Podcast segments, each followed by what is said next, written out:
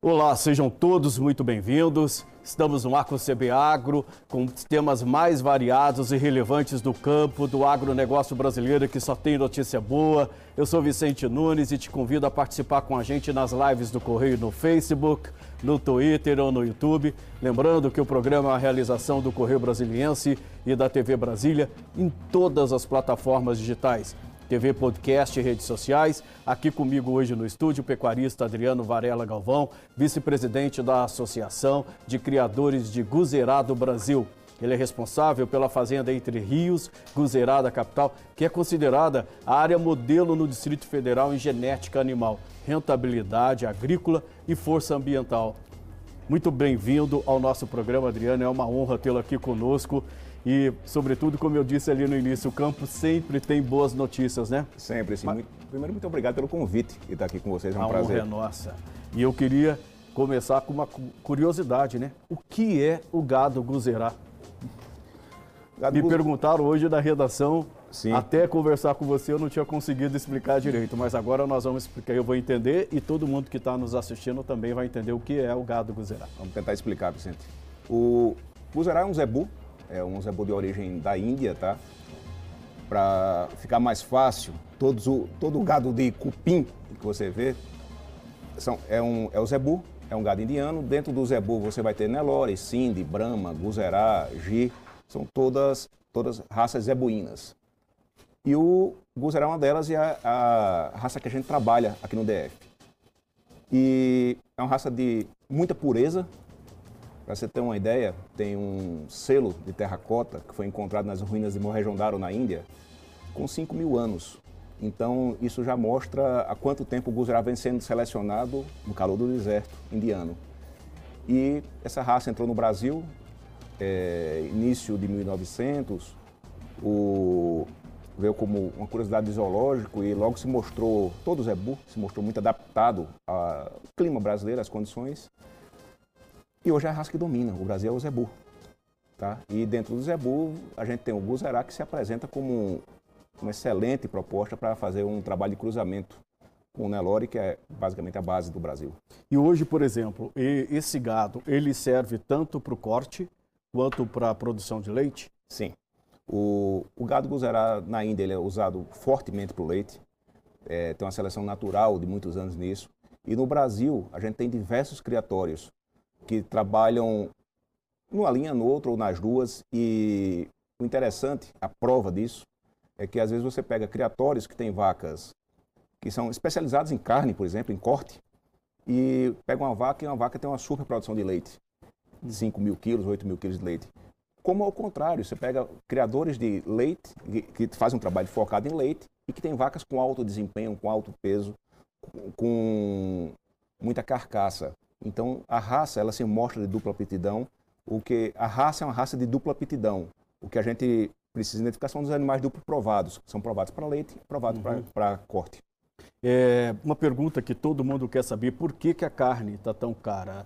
Tem como você explicar para a gente, é justificável hoje é, essa carestia? Bom, acredito que isso não é um fator que a gente, que seja influenciado diretamente pelo pecuarista. Isso é uma conjuntura internacional. A gente tem um, teve um problema na Índia com, é, com um problema de peste suína na Índia que provocou um, uma, um rearranjo de consumo lá. Na China, né? Na China, desculpa. Uhum. Na China, é, que provocou um rearranjo do consumo.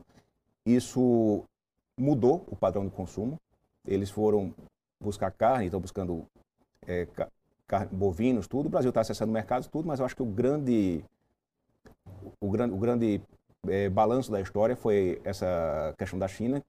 A gente entrou, entrou, o Brasil está, isso como é que fala, muda o patamar mundial de consumo de carne. O Brasil é o maior produtor e exportador o, de carne mundial, né? O Brasil é o maior exportador de carne, de carne uhum. mundial. E aí, com o consumo internacional forte, dólar a cinco reais, é. É, a carne é um commodity. Uhum. Então, ela, ela teve um rearranjo de preço interno em função de, de, consumo de dólar e também de produção, mas acredito que mais, fo, mais focado em, em, demanda externa e dólar do que qualquer outra Agora, coisa. Adriano, é possível aumentar a, a produção de gado no país? Porque, por exemplo, a gente tem toda essa questão ambiental, é, você falou dessa facilidade né, do, do, do, é, do gozerá, do zebu se adaptar. É, é possível você ter uma produtividade maior numa área menor? Sim, perfeitamente possível. Eu acho que esse, na realidade, é o grande desafio hoje do pecuarista. O pecuarista ele tem que virar agricultor. É, não adianta mais você abrir uma fazenda, abrir o pasto, botar o boi lá e, e ter uma relação extrativista com a terra. É, você precisa cuidar dos pastos, dividir, adubar, para quê? Para que você aumente a taxa de lotação. Então, você aumentando a taxa de lotação da fazenda, você consegue botar mais animais no mesmo hectare e aí você precisa melhorar a produtividade. Como é que você faz isso? Com cruzamento. Uhum. Então, ah, eu tenho uma vacada branca Nelore e quero produzir carne. Guzerá é uma saída para isso. Por quê? Porque você tem uma heterose na, na, no cruzamento da, das duas raças, o que vai desmamar bezerros mais pesados, que é o que a pessoa quer. Você uhum. quer produtividade rápido, animal chegar no ponto de abate mais cedo. E a heterose entre raças é, sem dúvida, uma ferramenta indispensável para quem quer fazer esse trabalho.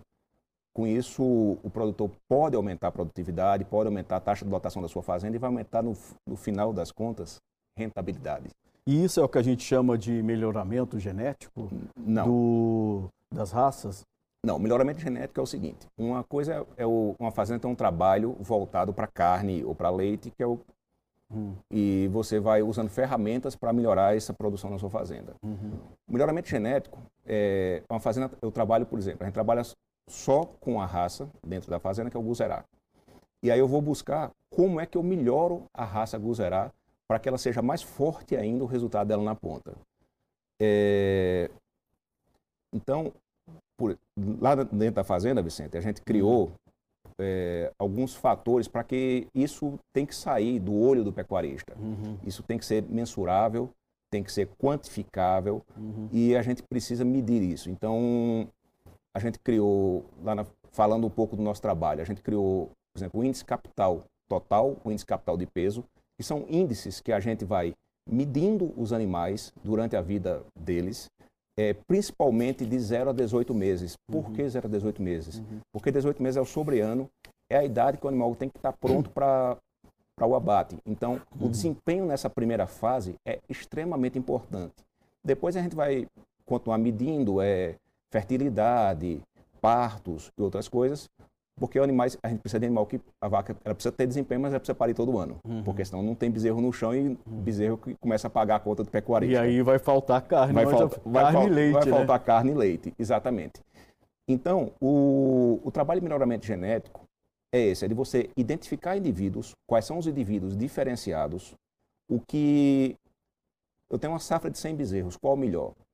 Não adianta eu descobrir depois de passar dois anos qual o melhor. Você tem que descobrir antes de você é, quando eles terminam o desenvolvimento, você tem que saber quais são os melhores indivíduos, é, quem tem maior desempenho e quem guarda as características da raça, principalmente, uhum. para que esses indivíduos sejam multiplicados dentro do rebanho e com isso você vai trocando a raça de patamar. É, se você pega, por exemplo, exposições e, e esses números eles ficam mais visíveis no horizonte maior de tempo. O, por exemplo, a gente falava 20 anos atrás, 30 anos atrás, você falava em touros muito pesados, com 800 quilos, com 50 meses, 70 meses. É, e aí depois o pessoal foi melhorando esse trabalho, os touros foram ficando mais pesados. E tinha uma época que o, os animais podiam ir para a expulsão até 72 meses. Uhum. E aí baixaram essa idade para 48. Quando baixaram para 48, fez, acabou touro de mil quilos na exposição. E rapidinho a gente tinha touros de 48 meses com mil quilos. Depois baixamos de novo para 36 e falaram, acabou todos os mil quilos. Já tem todos de mil quilos com 36. Por quê? Porque isso é uma evolução genética. É, os, os, selecionadores de raça, cada um uhum.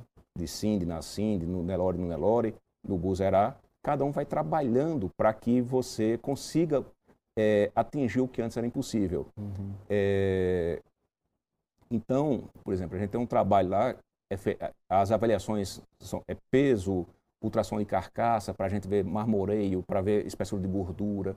Quer dizer, é, todo feito, é, é feito um trabalho técnico dentro da fazenda para que a gente tenha segurança nos animais escolhidos. O, diferente de uma plantação, onde a gente também cultiva feijão lá, mas que você planta a semente daqui a 90 dias está colhendo, você sabe se deu ou não deu. No gado nasceu bezerro, 18, 19 meses você vai emprenhar, mais 9 para parir, mais 18 para avaliar. Quer dizer, a gente está falando aí de um intervalo de 3, 4 anos para a gente avaliar se o indivíduo é bom, se, é um bom pai. Então a gente tem que ter e para ter resultado também ter resultado. financeiro, né? Exatamente. Então essa curva de longo prazo às vezes faz com que as pessoas percam um pouco a percepção do que está acontecendo e por isso que precisa ser medido, avaliado, mensurado para que a gente possa ter segurança no que a gente está fazendo. Isso é seleção. Entendi. É o que a gente faz. Por exemplo, esse processo de seleção, de melhoramento genético, como é que ele casa com a preservação do meio ambiente?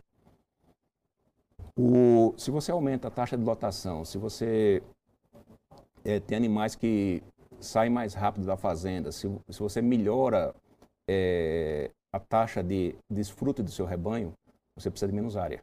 Se você precisa de menos área, você, você consegue preservar melhor a fazenda. Você vai diminuir a pressão da, reserva da sua fazenda. Uhum. É, e dentro desse trabalho a gente acredita muito forte nisso, de preservação ambiental. A gente hospedou durante 10 anos na fazenda um, um projeto da Embrapa chamado Projeto Biomas, uhum. onde buscou-se inserir o componente árvore dentro das fazendas.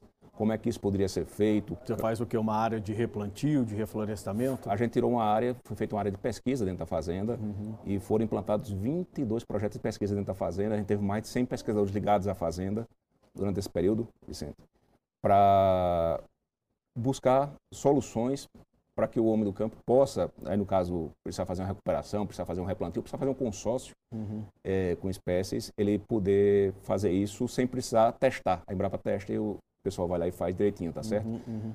Então, eu acho que o grande papel da genética aí é melhorar esse desempenho, porque se você tem um desempenho superior numa área menor, você diminui logicamente a pressão e tem mais rentabilidade, tem mais dinheiro, você sobra para você investir em outras coisas. Sim. Porque, por exemplo, hoje ainda tem-se uma imagem do pecuarista como devastador, né? Inclusive tem todo o movimento lá fora e mesmo aqui dentro das pessoas agora querendo saber a origem do gado, de onde ele vem, se tem um selo verde. Como é que está essa questão entre vocês produtores? Bom, pra, é, existem vários grupos, mas sem dúvida o consenso é que hoje a gente tem que melhorar a produção por hectare e não mais hectare por fazenda. Uhum. Então você tem que pegar o que tem, melhorar ao máximo aquela área, é, cuidando, é, virando agricultor de pasto, uhum. virando é, selecionador, manejo, genética. Essa equação tá muito, tá, é, tem que estar tá muito presente. E isso está muito presente em diversas fazendas do Brasil. O, o pecuarista, ele sabe que ele vai precisar de, ele precisa de água para produzir, é, seja para os animais beberem, seja para o pasto.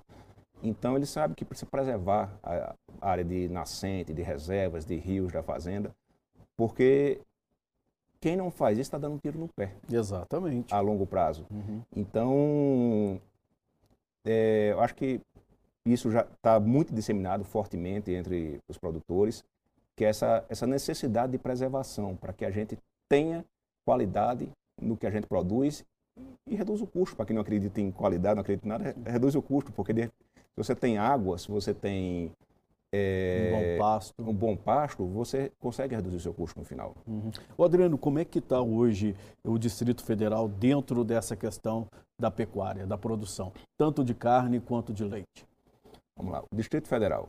O, o DF hoje, é, a gente tem um problema aqui de, de, produção, porque o DF é um quadradinho pequeno, então para você produzir carne e leite dentro do DF, você tem alguns limitantes. Por exemplo, em Minas você vai e acessa animais, rebanho, faz um confinamento, Goiás. Brasília, você, o rebanho é muito limitado.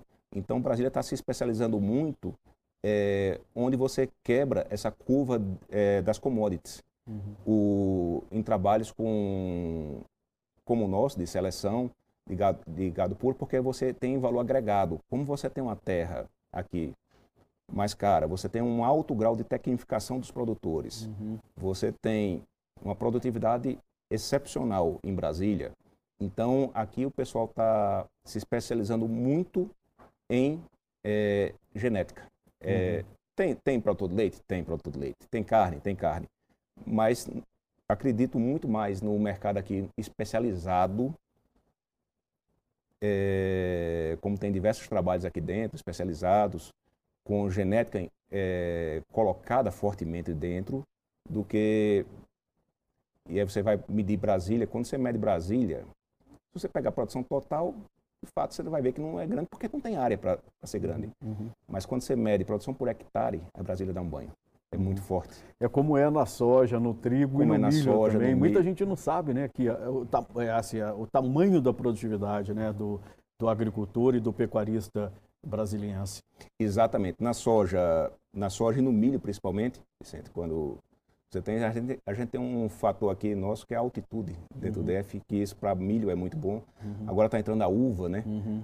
E como você Pois tem... é, em Sobradinho, né? A gente fez até uma matéria que a gente deu hoje. Estão produzindo vinho. Vinho. Aqui no Padef também tem diversas fazendas, estão fazendo aquela vinícola Brasília também. O... Então o pessoal está indo muito forte para esse lado de vinhos, de, de uva, ou seja, de melhorar de produções nobres. Porque você aqui você a gente concentra aqui, você tem um mercado consumidor de alto poder aquisitivo.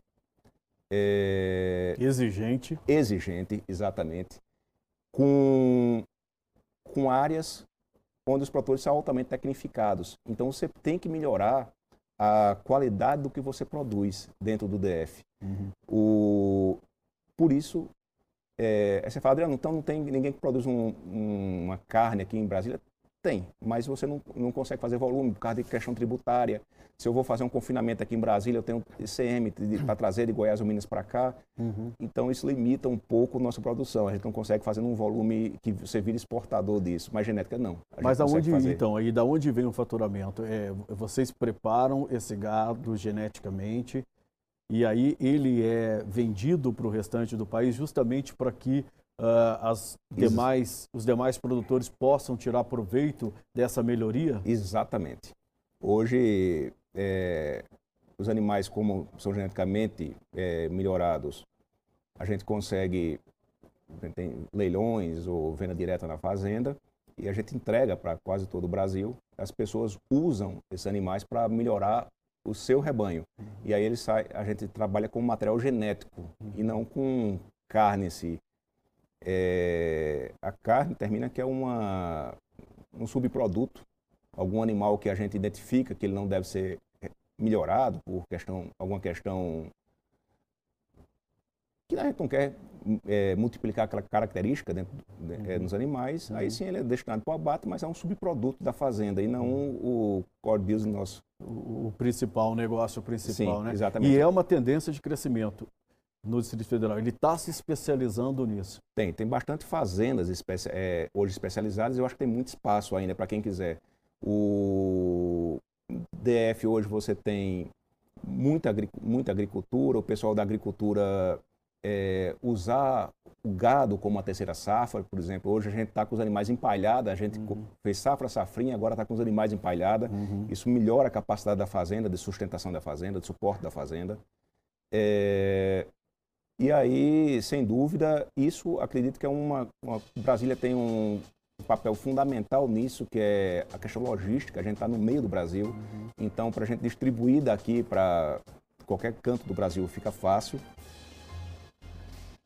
E aí a gente está falando, Vicente, é, animais, matrizes, embriões, sêmen, o, ou seja, tem toda uma gama de produtos e acredito que isso pode melhorar muito dentro do, de Brasília ainda. Esse, esse trabalho com a exposição, o parque agora voltando também, né? Sim. O Adriano, eu vou pedir licença para você um minutinho. A gente vai fazer um breve intervalo. O CB Agro volta rapidinho. Nós vamos continuar a nossa entrevista aqui com o Adriano Varela, vice-presidente da Associação de Criadores de, Criadores de Guzerá no Brasil. Não saia daí.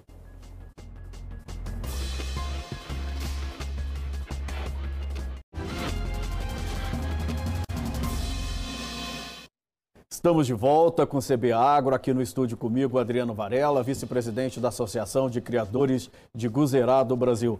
O Adriano, é, no primeiro bloco você falou sobre a questão dos leilões e a gente tem visto é, esse mercado crescendo muito aqui no Distrito Federal, se tornando referência. E isso tem a ver com essa questão genética, com essa especialização que o Distrito Federal é, vem fazendo na, na, na, na linhagem do gado? Ó, acredito o, o mercado do leão está aquecido.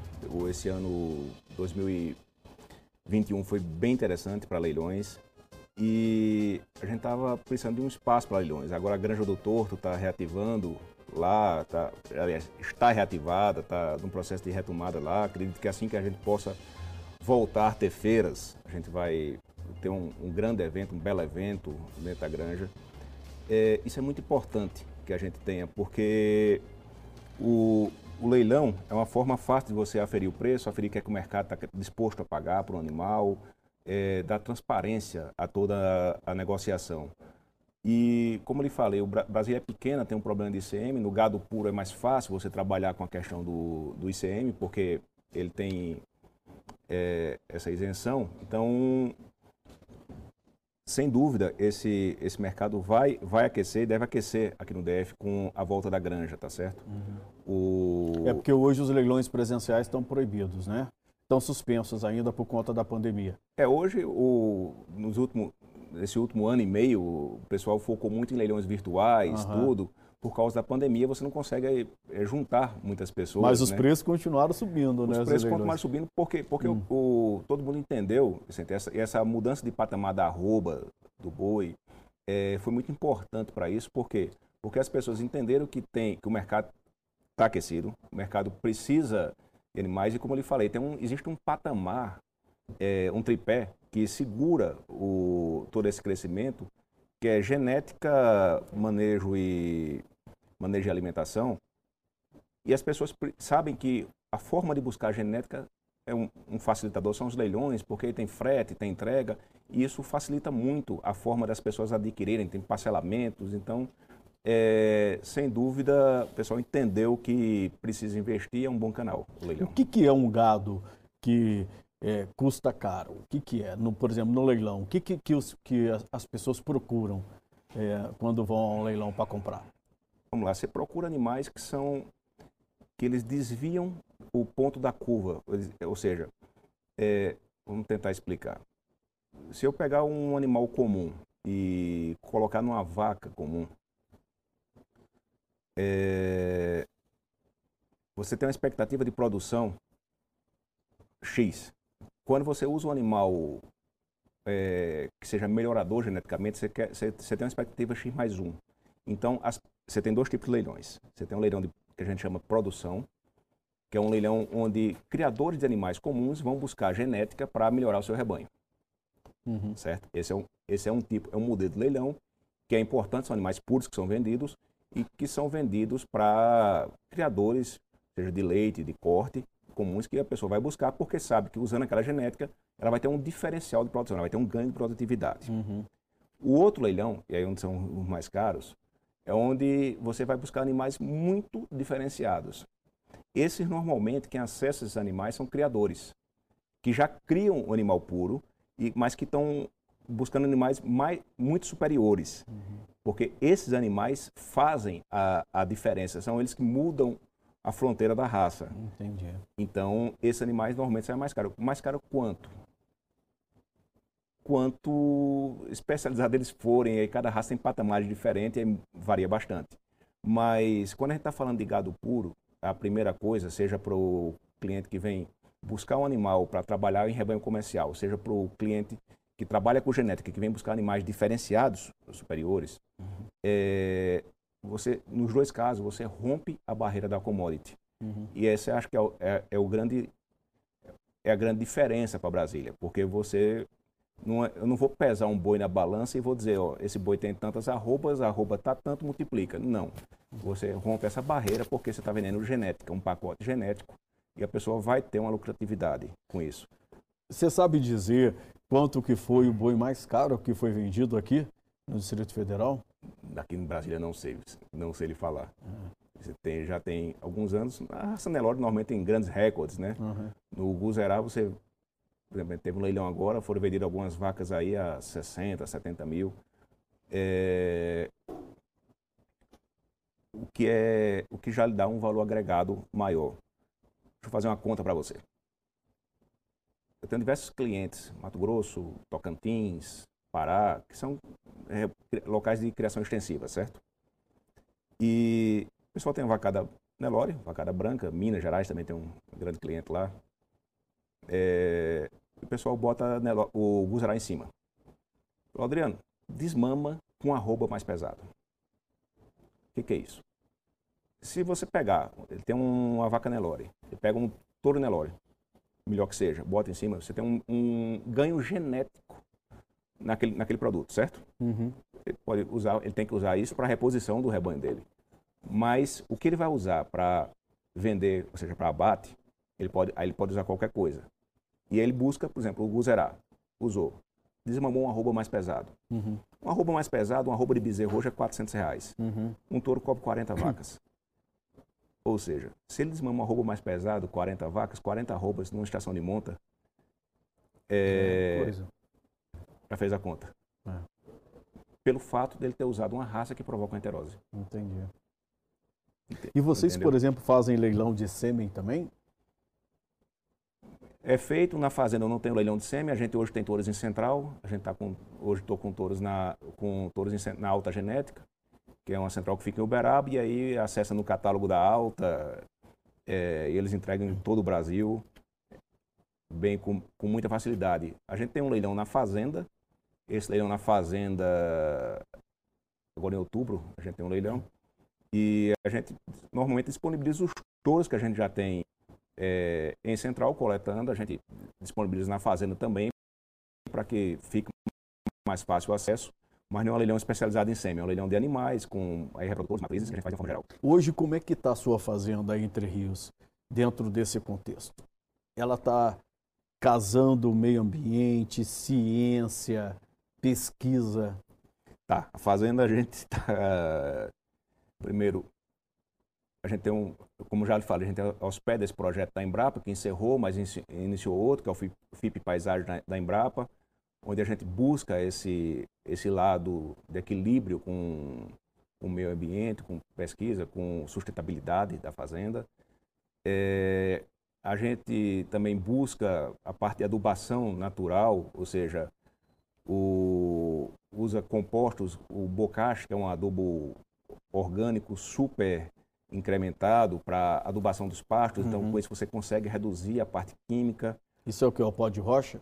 A gente também usa pó de rocha, pó de rocha é outro fator, a gente uhum. também usa, então a gente está buscando essa adubação é, mais natural. O meu sócio, o José Brilhante Neto, é, é aficionado com essa questão de mineralizadores de solo, uhum. com adubação natural, com compostagem, compostagem com é, biofertilizantes, então está sempre buscando o que tem de mais moderno para que a gente possa utilizar, diminuindo com isso bastante a parte química da fazenda, tá certo? Uhum. Então a fazenda hoje tem uma lotação. Você tem quase um gado verde mesmo, né? Tentando, Vicente. Uhum. É, a gente tem uma divisão muito alta de piquetes para facilitar manejo dentro da fazenda, ou seja, para que a gente consiga aumentar a carga sem precisar colocar muita química mas adubando, ou seja, cuidando do pasto, mas cuidando de uma forma natural, é, com adubação é, orgânica, com biofertilizantes, com essa coisa, uhum. sem precisar recorrer muito aos químicos. O Adriano, onde entra aí a parceria de vocês é, com as universidades? Você falou do caso da Embrapa. Vocês têm se aproximado dessa, das universidades para tentar buscar novas técnicas ou aprimorar as que vocês já usam? Menos do que eu gostaria. O, o Embrapa foi esse projeto que chegou na Fazenda e esse projeto já teve, dentro dele tinha algumas universidades, a Universidade de Goiânia estava dentro do projeto, tinha, o UNB tinha algumas universidades já dentro do projeto. É, a gente sempre teve um trabalho na Fazenda de receber muitos alunos. 2019 foi o último ano que a gente pôde receber na Fazenda, acho que eu recebi mais de 400 alunos lá dentro da Fazenda. É, para divulgar o trabalho que é está sendo feito, como é que está sendo feito, trocar ideia mas de tecnologia, de chegar com a universidade e buscar novas tecnologias, por enquanto a gente está só com a Embrapa ainda, menos do que, por isso que eu falo, menos do que eu gostaria de ter. E com relação à mão de obra, está mudando a característica da mão de obra hoje no campo? E está faltando mão de obra? Está mudando. Mão, é, mão de obra boa está difícil.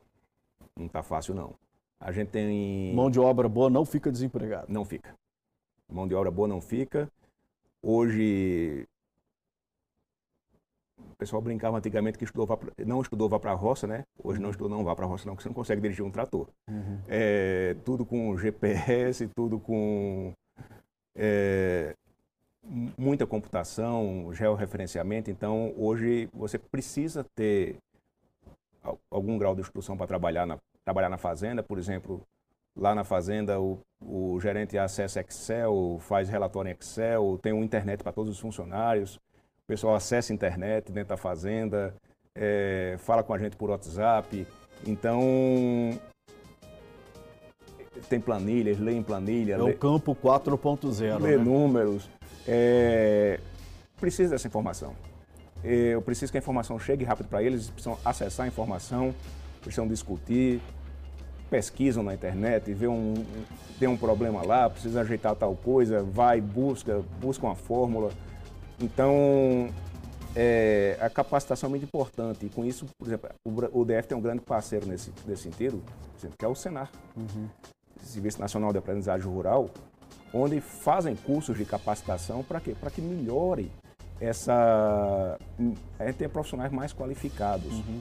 Porque o profissional mais qualificado, ele consegue melhorar a renda dele, ou fica mais barato para o empregador, porque ele custa menos para fazer. Um erro de um profissional custa muito caro. Né? É.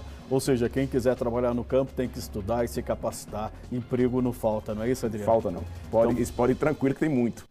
Adriano Varela Galvão, vice-presidente da Associação de Criadores de Guzero do Brasil. Muito obrigado pela sua presença aqui no CB, no CB Agro. Foi uma honra tê-lo aqui conosco. Já fica convidado para um próximo programa. O CB Agro fica por aqui. Muito obrigado pela sua companhia. Até a próxima. Tchau.